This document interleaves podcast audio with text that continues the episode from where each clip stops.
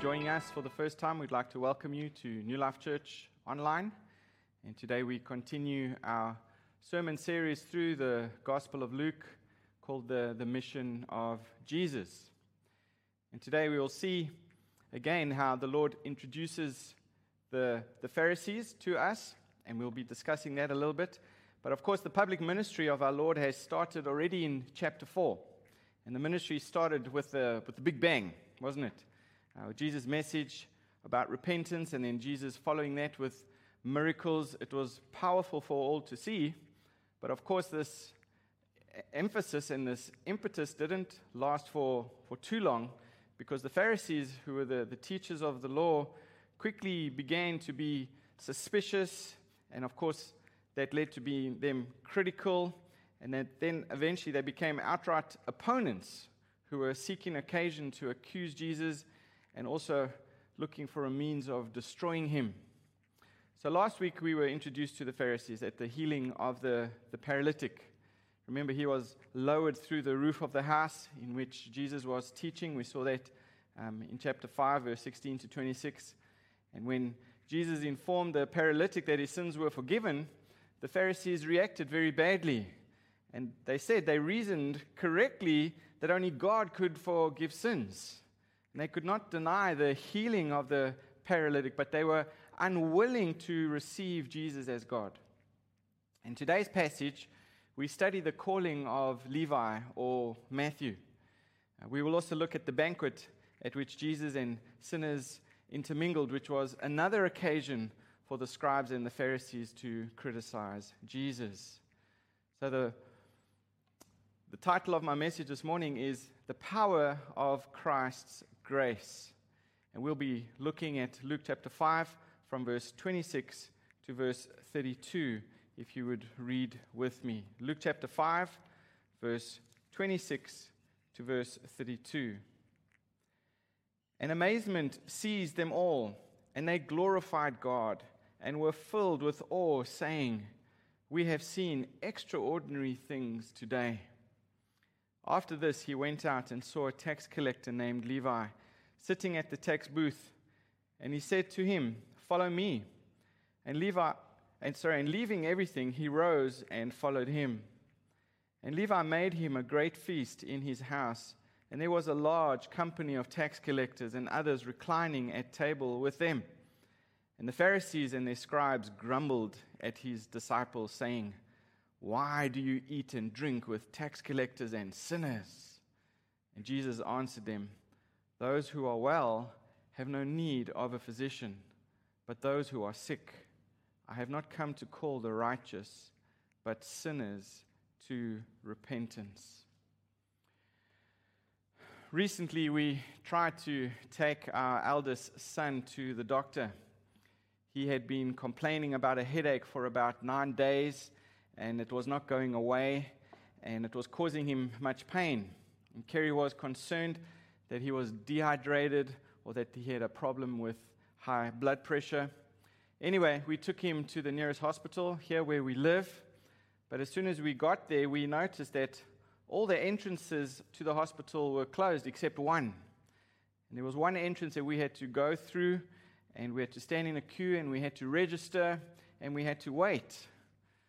And we asked to see a pediatrician or a normal GP, but somehow we ended up in the queue for coronavirus testing because Ezra had some of the symptoms. Of course, this was very scary. And the doctors and nurses were all wearing their protective gear and their, their hazmat suits. It was like a scene from E.T. But once we finally got to see the doctor, she did a few quick tests and asked us why we were there. And the doctor responded by telling us that we should not have brought Ezra to the hospital she told us very firmly that the doctors were needed to care for the sick and to treat those who were infected and, and not those who just had a headache. Well, thankfully, we got the medicine that he needed and we returned home safely. But this whole incident reminded us of these words that Jesus said in Luke chapter 5, verse 31, our passage this morning. Those who are well have no need of a physician, but those who are sick. Jesus said these words to the Pharisees who thought that they were basically good people, that they were spiritually well. And Jesus goes on to say in the next verse, I have not come to call the righteous, but sinners to repentance. So, our passage this morning contains one of the most clarifying and defining statements that Jesus ever made about the uniqueness of Christianity. So, my first point this morning is the conversion of Levi. And we see that in verse 27 and verse 28.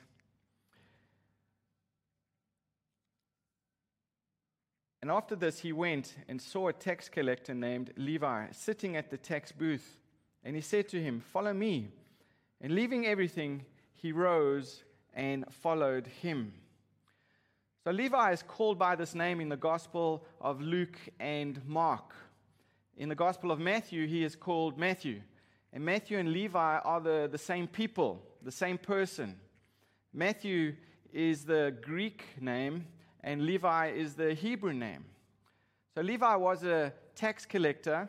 He worked for the Romans, who were obviously the people who had invaded Israel at that point, and he was gathering taxes for the Romans, but taking them from the Hebrew speaking Jews. And the Roman government would establish an amount at the end of the year that had to be paid, and anything beyond that, the, the tax gatherers could keep for themselves. Uh, Levi was one of these tax gatherers. Um, there were fixed taxes, and there were poll taxes, and there were duties of all kinds. It was very similar to a type of a, of a mafia. And they could stop people at any point, they could search their goods, they could tax their letters, they could tax their, their produce, they could tax what they, they bought at the markets, they could tax the, them as export or as import, and they could do that randomly, and they could do that and enforce it with the, with the, with the thugs who would harm the people who didn't pay. And Levi unfortunately ran this kind of operation. And obviously, the, the Jews um, that, that did this were hated and despised. And Levi was one of these hated and despised Jews. He extorted people. He probably took bribes from rich people. He probably abused the, the poor people and did it all under the authority of the, the Roman government. And of course, the Jews believed that the only way, the, the only person that they ever wanted to pay tribute to was God. So they despised all of this, having to give money to the, the Roman emperor, the Roman government. I think it is safe to say that all tax collectors were very unpopular people. They were synonymous with sinner and really on the same social level as gluttons or drunkards and prostitutes.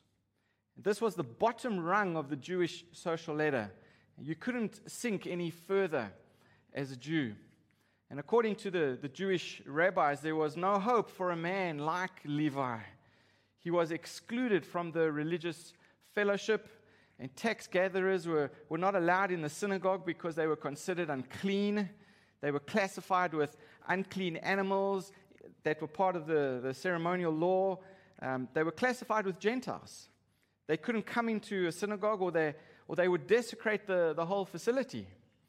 And they were forbidden even to give testimony in a, in a court of law because they were considered to be liars.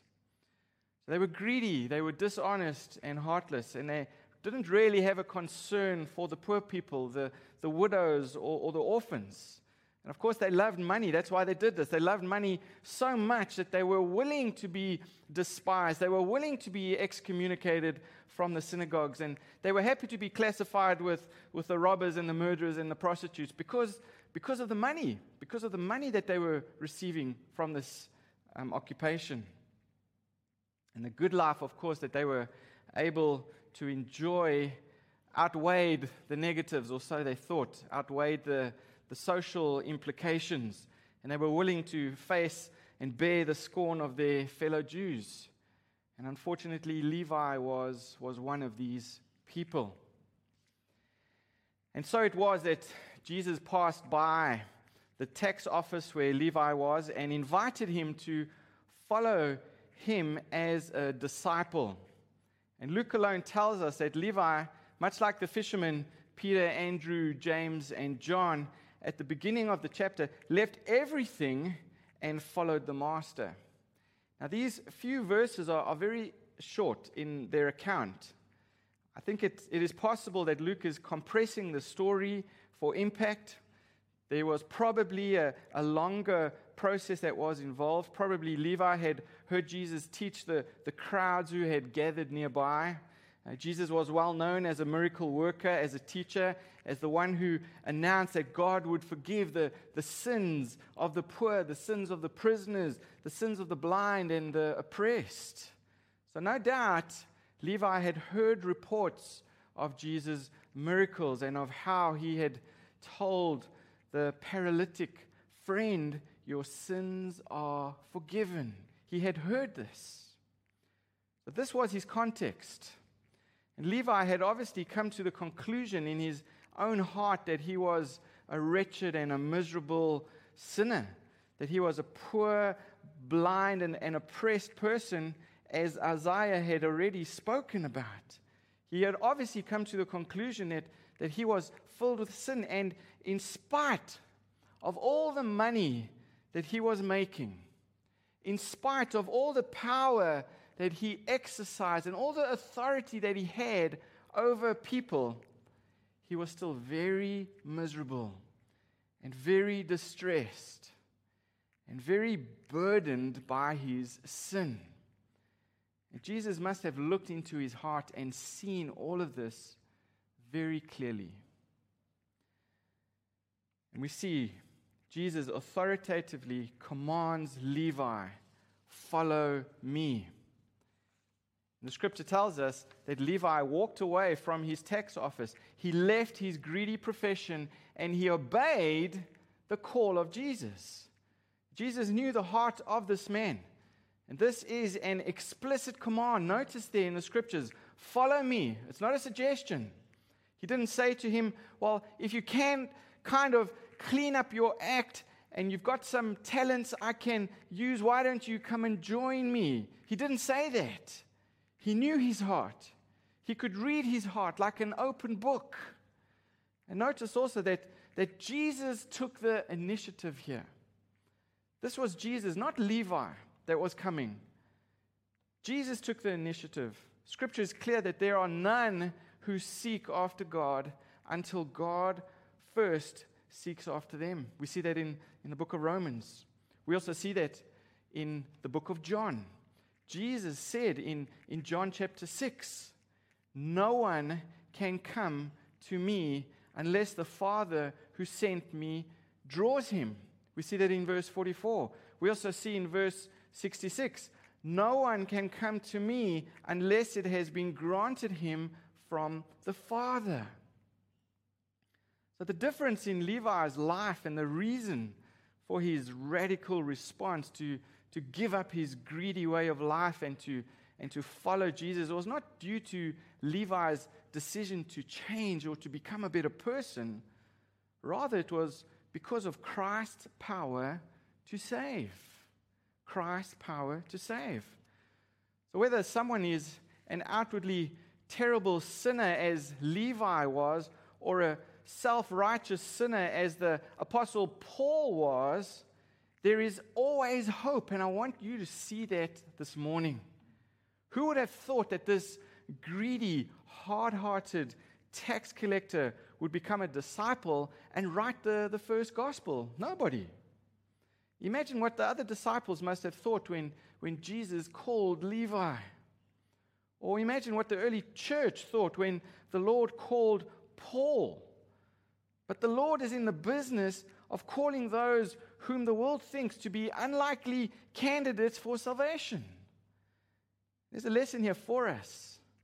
And we need to be careful never to despair of anyone's salvation so long as they are alive, especially after reading a case like this. We must never say of anyone that he is too wicked or, or too hardened or, or too worldly to become a Christian. No sins are too many. No sins are, are too bad to be forgiven by Jesus. No heart is too hard or too worldly to be changed by Jesus. He who called Levi still lives today and is still in the business of saving sinners. With Christ, nothing is impossible. It is to God's glory to save the most desperately wicked. Christ did not come to call the righteous, but sinners. So the scripture says. And when Christ effectually calls a sinner, the Holy Spirit convinces them of their sin. He enlightens them in the knowledge of Christ. And He renews their will and persuades and enables them to put their faith and their trust in Jesus. And the result is that the sinner freely and willingly repents and trusts in Christ alone for salvation. And that powerful, effectual word of Christ is the only biblical explanation for the conversion of a sinner like Levi into the apostle Matthew. So be hopeful, be encouraged. If you've been praying for a lost loved one or a friend or a colleague for a long time, don't give up. Be hopeful. Keep praying. Keep sharing the gospel. It's not by our methods that people come to Christ. It's not by our convincing or by our skills that someone comes to the Lord. It is through Christ's power to save. It is through Christ. This leads me to our next point. The second point, the friend of sinners. We see that in verse 29 and verse 30. And Levi made him a great feast in his house. And there was a large company of tax collectors and others reclining at table with him. And the Pharisees and their scribes grumbled at his disciples, saying, Why do you eat and drink with tax collectors and sinners? Notice here, when Levi responds to Jesus' call, he throws a party. And isn't that the only right response for a person who has received and discovered the grace of God in Jesus Christ? They are to rejoice, isn't it? This is an appropriate response. Shouldn't there be that kind of rejoicing when we, when we come to worship the Lord Jesus for the forgiveness of sins that he has, that he has given to us? And Levi must have thought, He's just called me, He's just saved me, let's celebrate. And he throws a party and he invites all his tax collector friends because he wants them to meet Jesus as well. No man who has tasted grace wants to go to heaven alone. Let me repeat that. No man who has tasted grace wants to go to heaven alone. And the truth is, if you, if you don't care about other sinners joining you in glory, then you probably have never experienced this grace of the forgiveness of our Lord and Savior Jesus Christ. This man doesn't want to go to heaven alone. He wants all his tax collector buddies and sinner friends to be there and to meet this Lord Jesus who knew everything that he did and had forgiven his sins. Because this man is worth giving up everything for. But the Pharisees are there as well, notice. And they didn't like the fact that Jesus is associating with tax collectors and sinners. And so they attack his disciples. They're grumbling and they're compl- complaining, it says. Look what they say. Why are you guys uh, hanging out with sinners? Verse 30. So Luke has been very careful. Notice, he did not at any point call the guests at his reception sinners. This is the Pharisees who are doing this. The Pharisees do not hesitate to use this label. So you can imagine the Pharisees curling up their, their lips at this word sinners as it's spoken by them. And this is a, an important thing that we see in this narrative here. It's important for us to understand. The Pharisees had a different understanding or different definition for a sinner and for the, for the righteous. They were totally two different people in two totally separate social classes in their community, in their society. Look with me, turn with me to Luke chapter 18. We see this very clearly here in this parable that Jesus speaks. In Luke chapter 18, we see these two different these definitions that are defined here. Um, in verse 9, he also told this parable to some who trusted in themselves that were righteous and treated others with contempt. And here's the parable in verse 10 Two men went up into the temple to pray, one a Pharisee and the other a tax collector. And the Pharisee, standing by himself, prayed thus God, I thank you that I'm not like other men, extortioners, unjust, adulterers, or even like this tax collector. I fast twice a week. I give tithes of all that I get. But the tax collector, standing far off, would not even lift up his eyes to heaven but beat his breast, saying, God be merciful to me, a sinner. I tell you, this man went down to his house justified rather than the other. For everyone who exalts himself will be humbled, but the one who humbles himself will be exalted. Even here in this parable, we have the Pharisees and we have a tax collector. But notice how they define these terms. From this parable, Jesus told us, we see this distinction, we see this difference between the Pharisaic definition of these terms and that of what Jesus used. The Pharisees thought that the righteous were, of course, far superior to sinners. And according to the Pharisees, the, the righteous held the, the right social and racial positions. Sinners could not, sinners did not. For, that, that was forbidden. And the righteous were far better than, than sinners according to the Pharisaic view. But according to them, the, the righteous were holy because they, they followed rules and they did not do certain things and they, they did do other things and they, they kept the law of, of Moses as, as they interpreted it. And the Pharisees thought of righteousness only in terms of rituals or traditions or ceremonies or even their self righteous sacrifices.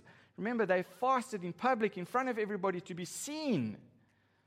And the righteous Pharisees also believed it was correct to despise the, the sinner and to separate, to exclude themselves from them. They saw themselves as holy because of what they would not do, where they would not go, and with whom they would not associate with. You can imagine what a blow this must have been to their system to have Jesus now come onto the scene doing virtually the opposite of all that, that they did, of all that they taught, and, and claiming to be God at the same time. What a humbling thing it must have been for the Pharisees to be present at this party that Levi has put on for his friends with Jesus. I'm sure the only reason these Pharisees were present at Levi's banquet was because they were afraid to let Jesus go unsupervised and, and unchallenged and unchecked. And here in the passage, Jesus addresses them at this party. And Jesus reminds these righteous Pharisees that the essence of true religion is not tradition, it's not ceremony, it's not ritual. The essence of true religion is compassion.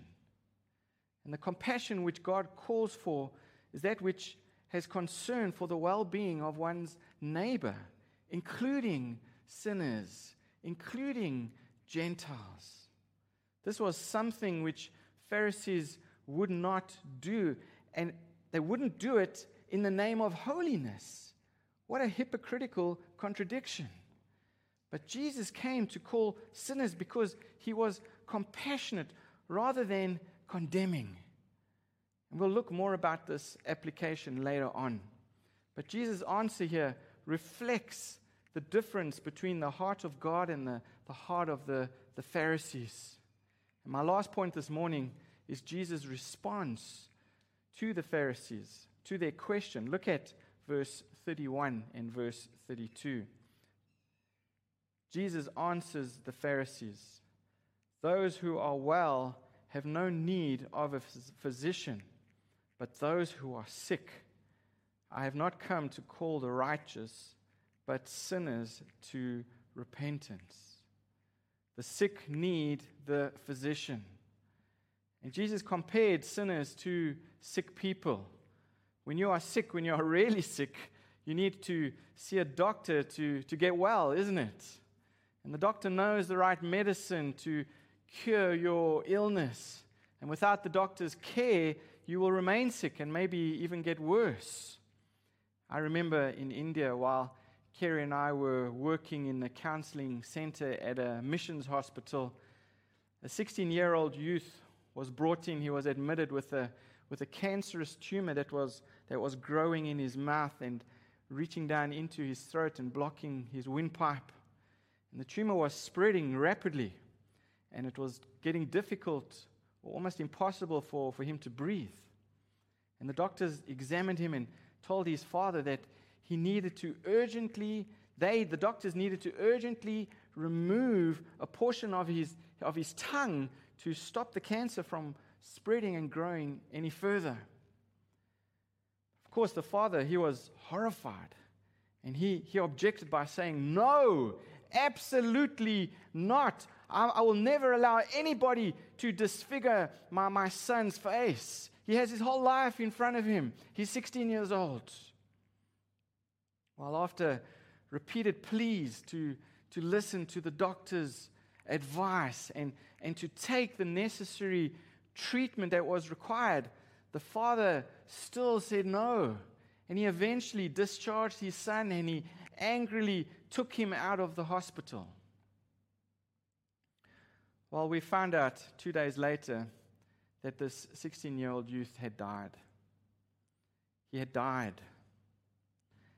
And the doctors knew what the correct treatment was.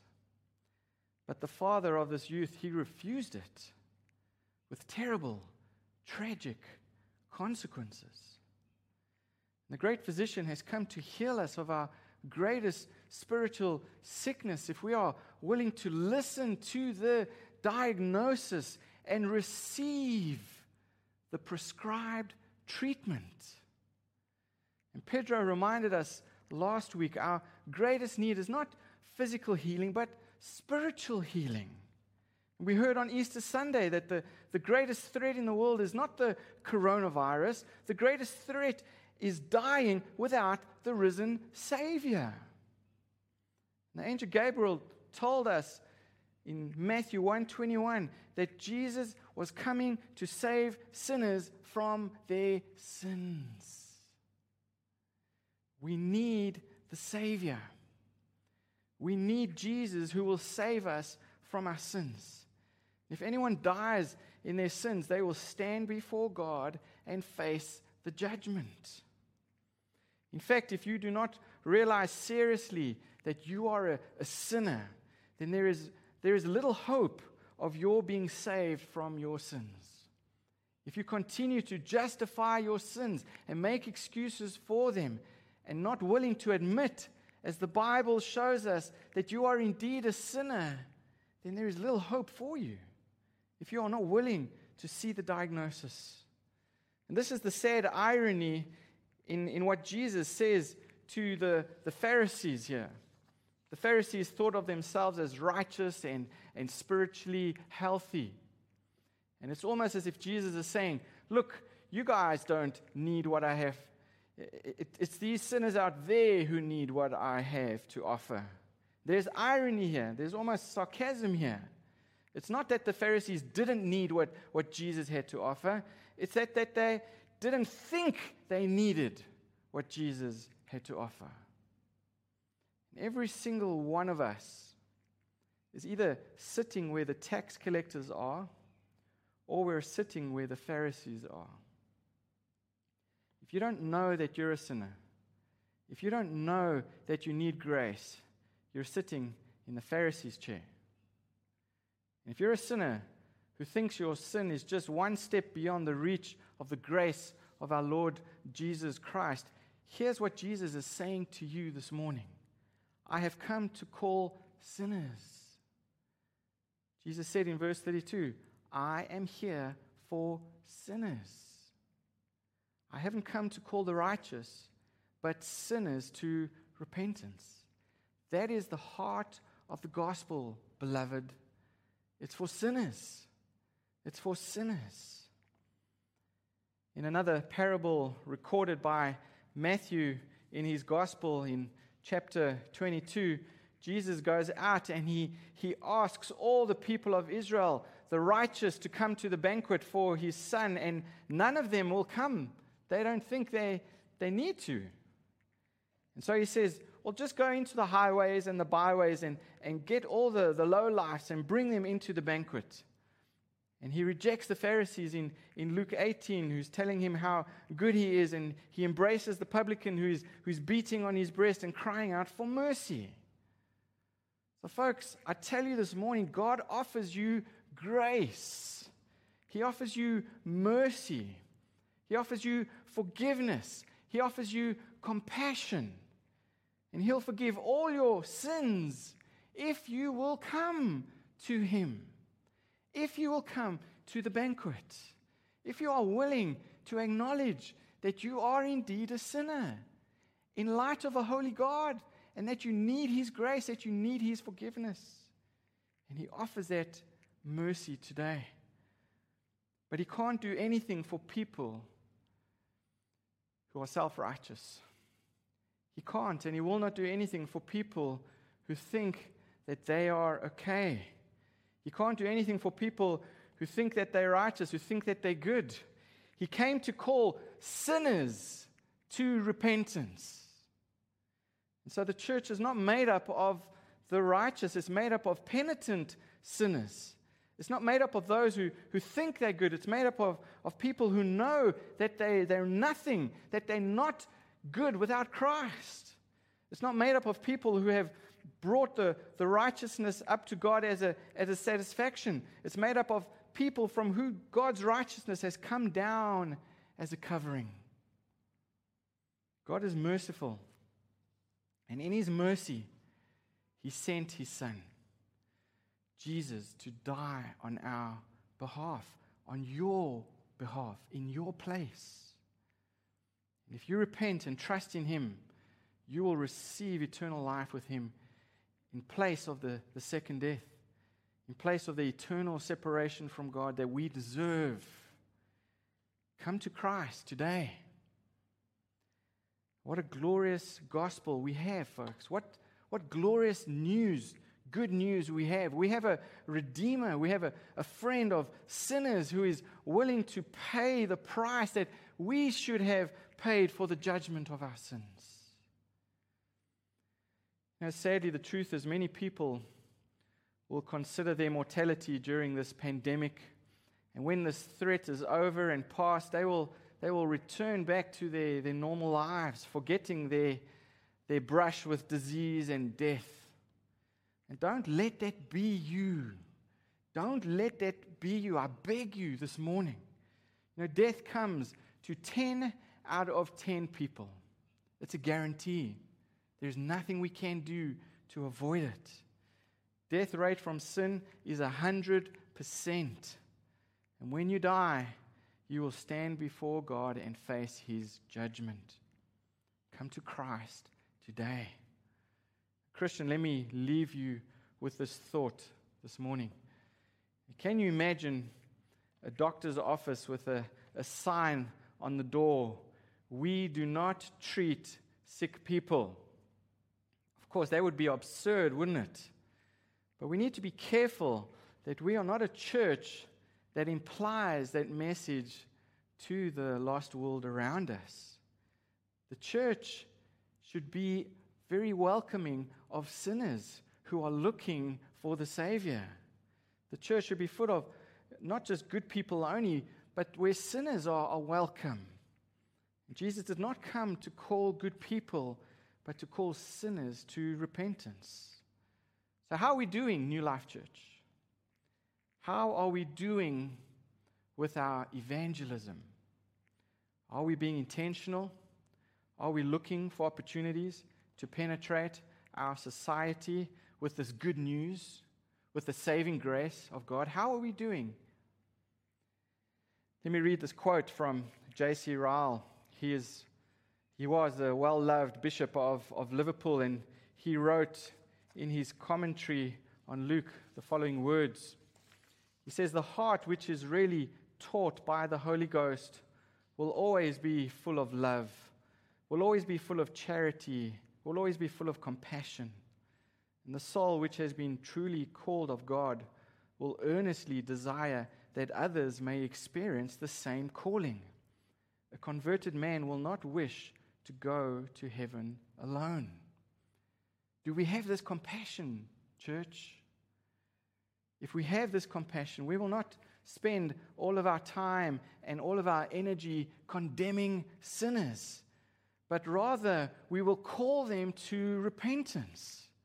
If we desire to be faithful with the, the great commission that the Lord has given us, we must obey our calling by calling sinners to repentance. We must learn to have contact with sinners, not be like the Pharisees, not exclude ourselves in such a way that, that they are that we are approachable, that they feel comfortable coming to us and talking to us about their problems that they are experiencing. This is what our Lord did. And this is what our Lord calls us to do. If we are not willing to invite and welcome outsiders to our church because we think we are holier than them, then we are as guilty as the, the Pharisees by, by not showing compassion to sinners by not willing to have contact with them. We need to be intentional, folks, so that we can have opportunities to share the gospel. And this is a real struggle. This is not something new. This is not something that I'm making up. This is not something that I'm just pointing out in our church. This is something that churches throughout the ages have struggled with. And the Apostle Paul saw this and identified this problem, and he corrected them in a, in a similar manner.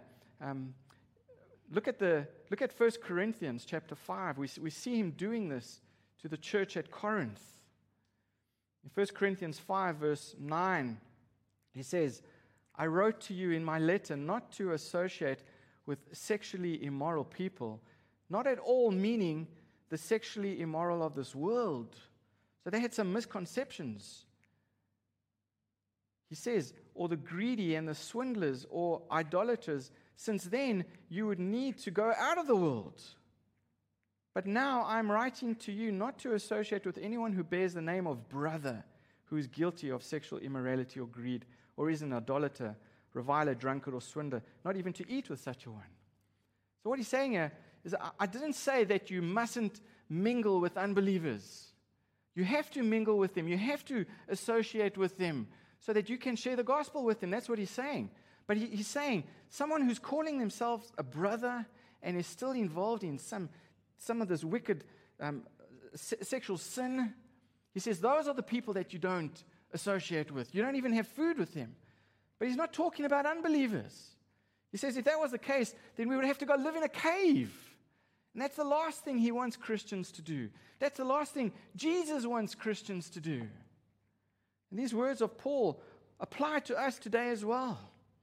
Let us not be like the, the self righteous Pharisees and avoid associating with sinners, but let us rather be faithful in sharing the good news with sinners that are lost in darkness, that need the hope that we have.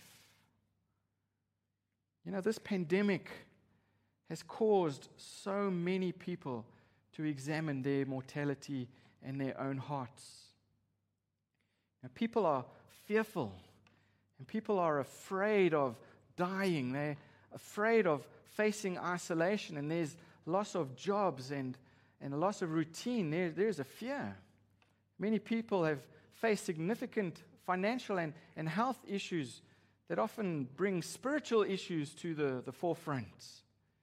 And people tend to be open to Christ during trouble and during this strange time. It's a ripe time, it's a perfect time. It's the time that God has ordained sovereignly in His plan that we as Christians will evangelize those who are in such fear and anxiety. I sent out an article recently. I think it was titled 10 Ways That We Can Evangelize During This Pandemic. I'll send it out again to, to, to you. Please try and read all of those. But here's just three points that I thought were worth speaking again, we're worth emphasizing again. Listen to these. Here's one suggestion. Number one, reach out to a lost friend. Ask how they are doing and how you might pray for them during this uncertain time. This is a perfect time to break the ice with non Christians, friends you have not spoken with in a while. It's even easier to do it over social media, isn't it? We don't have to have that face to face, sometimes confrontational contact. Second, second um, suggestion use technology to invite friends to church. Host a virtual watch party for your online worship services. And our church service is now online, but you could share the link with other friends, or you could consider hosting a, a watch party on Facebook that notifies your friends and invites them to watch with you. And use the comments section to to interact with people in your watch party uh, during the service and, and follow up with, with them if they have questions um, or, or messages that you can take further with, with deeper conversations. It's a great idea, a great tool right here that we have right here as we sit. Invite your friends to your virtual small groups that you may be having. I know many of us are involved in, in, in these home group Ligonier Connect meetings and the ladies are doing it, the men's are doing, the men are doing it, and the, the home groups are doing it. A great opportunity for us to invite friends. And if you're already involved in a small group, ask. Ask your friends to invite. Now, people are, are really offended when, when you, they are invited to something different, especially if they're alone, especially if they are isolated. You can call or message them and say something like, one thing that's keeping me encouraged and connected during this time is my small group from church. We're meeting on Zoom. Come and join us. I was really blessed this week to hear of a testimony similar to that and how one of, their, one of our church friends' neighbors were, were, were saying, How is it that you are so busy with your church during this pandemic? The church that I go to has, has no sort of, of meetings. Folks, we have these opportunities. What we need to do is just share a link. We just send it to a friend. It doesn't take a lot, folks, during this time. And our friends, it doesn't take a lot for them to respond during this time. They are in need. As much as we are struggling, the world around us, the world without hope, the world lost in darkness, is struggling even more, folks. So be hopeful. Be encouraged. Don't give up. With Christ, nothing is impossible. And he who called Levi still lives today and is still in the business of saving sinners. Pray with me.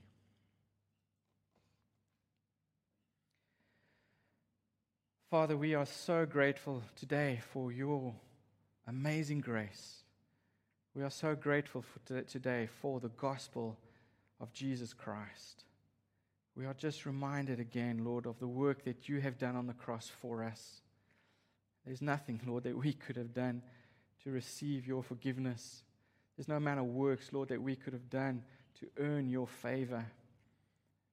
Your word tells us, Lord, that all of our works are like filthy rags. So, Lord, there's nothing that we can do. But God, in His grace, you have sent your Son to do the work that we could not do, to pay the price that we could not pay. And we are so grateful today for this wonderful gospel. Lord, we pray that we would not be selfish with this good news. Lord, that we would not keep it for ourselves, that we would not hold this light under the table or under a bush, but Lord, we would let it shine. Father, please, we pray, help us be the ambassadors that you have called us to be. Help us to be thankful and joyful with the gospel that we have received, just like Levi was. Help us, Lord, to be effective in sharing this good news, this hope that we have with those around us. So I ask, Lord, even this week, that you would give us the opportunities that we need. Lord, we pray that you forgive us for when we have not been bold, Lord. Forgive us, Lord, where we have not honored your name, where we have denied you. We think of your word where it tells us, Lord, if we deny you, you will deny us. Forgive us for that, Lord. May we be faithful with the opportunities that you give us this week. Give us opportunities, Lord. Help us to be intentional, to tell people about our glorious King, our glorious God who is still in the business of saving sinners. We pray this, Lord, for the, for the glory of your name. We pray this for the fame of your name and for the joy of your people. We ask this prayer in the name of our Lord and Savior Jesus Christ. Amen.